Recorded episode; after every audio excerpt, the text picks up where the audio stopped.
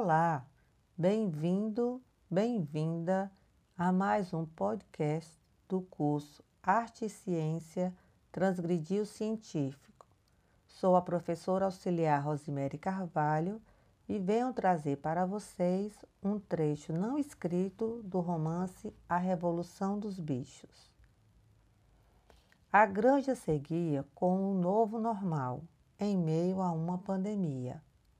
Mesmo mantendo a distância entre eles e usando máscaras, três porcos emplacaram uma conversa, no mínimo esclarecedora, aproveitando a ausência do Sr. Jones. Diga aí, Bola de Neve, é possível mesmo unir arte, ciência e ensino? Falou despretensiosamente um dos porcos. Fale um pouco mais sobre esse assunto. Soubemos que andou se informando com uma coruja, disse o outro porco. Bem, camaradas, foi realmente uma conversa, no mínimo esclarecedora. Uma coruja me apresentou essa relação.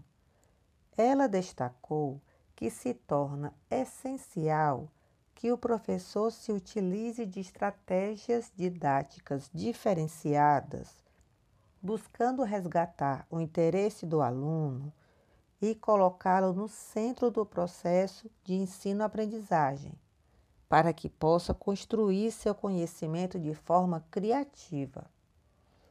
Bola de Neve respirou profundamente e continuou. Ela contou que, por vezes, se utilizou de filmes para sensibilizar os demais, para debaterem certas temáticas. Ah, então é só passar o filme pronto, arguiu um dos porcos. Vai para além disso, camarada. Ela falou sobre a importância do filme escolhido ser adequado ao público, sobre perceber outros assuntos que poderiam contribuir com a temática escolhida. E o mais importante, que se evite desconstruir o filme. Como assim? Perguntaram os dois porcos simultaneamente. Bola de Neve respondeu: filmes podem trazer em suas narrativas fatos verídicos ou fictícios. Mas devemos lembrar que filmes são exemplos de arte. Arte não se explica, não se define. Passar um filme para depois apontar, por exemplo, que tais fenômenos naturais foram representados erroneamente, não fica muito bem. Melhor procurar outro recurso para realizar estas análises. Mas só podemos utilizar filmes? Ansiosamente perguntou um dos porcos. Claro que não, respondeu Bola de Neve. Podemos utilizar textos literários, que são exemplos de recursos linguísticos. Pode ser o texto inteiro ou fragmentado. Daí, após a leitura, promover debates, por exemplo. Ou, quem sabe, a produção de textos como crônicas, contos, minicontos, microcontos, poesias e até mesmo pequenos romances. Bola de Neve continuou.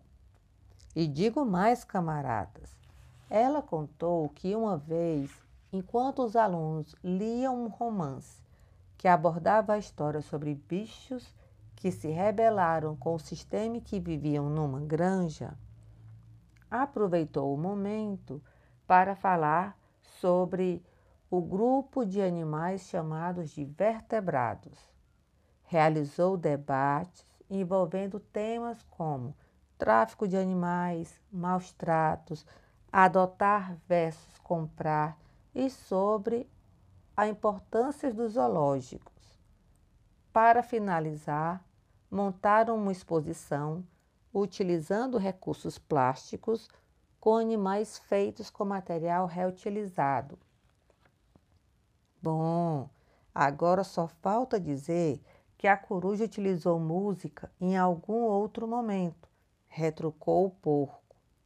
Bola de Neve riu e depois falou.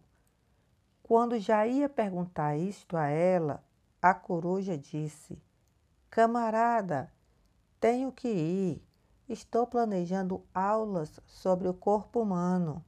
Já sei qual recurso sonoro vou usar. E a coruja, batendo suas asas, seguiu cantando. Coração bobo, coração bola, coração balão, coração São João.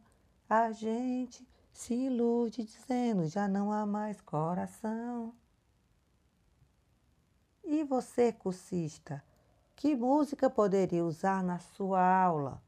Nos diga o porquê da sua escolha, pois estamos ansiosamente aguardando pela sua contribuição.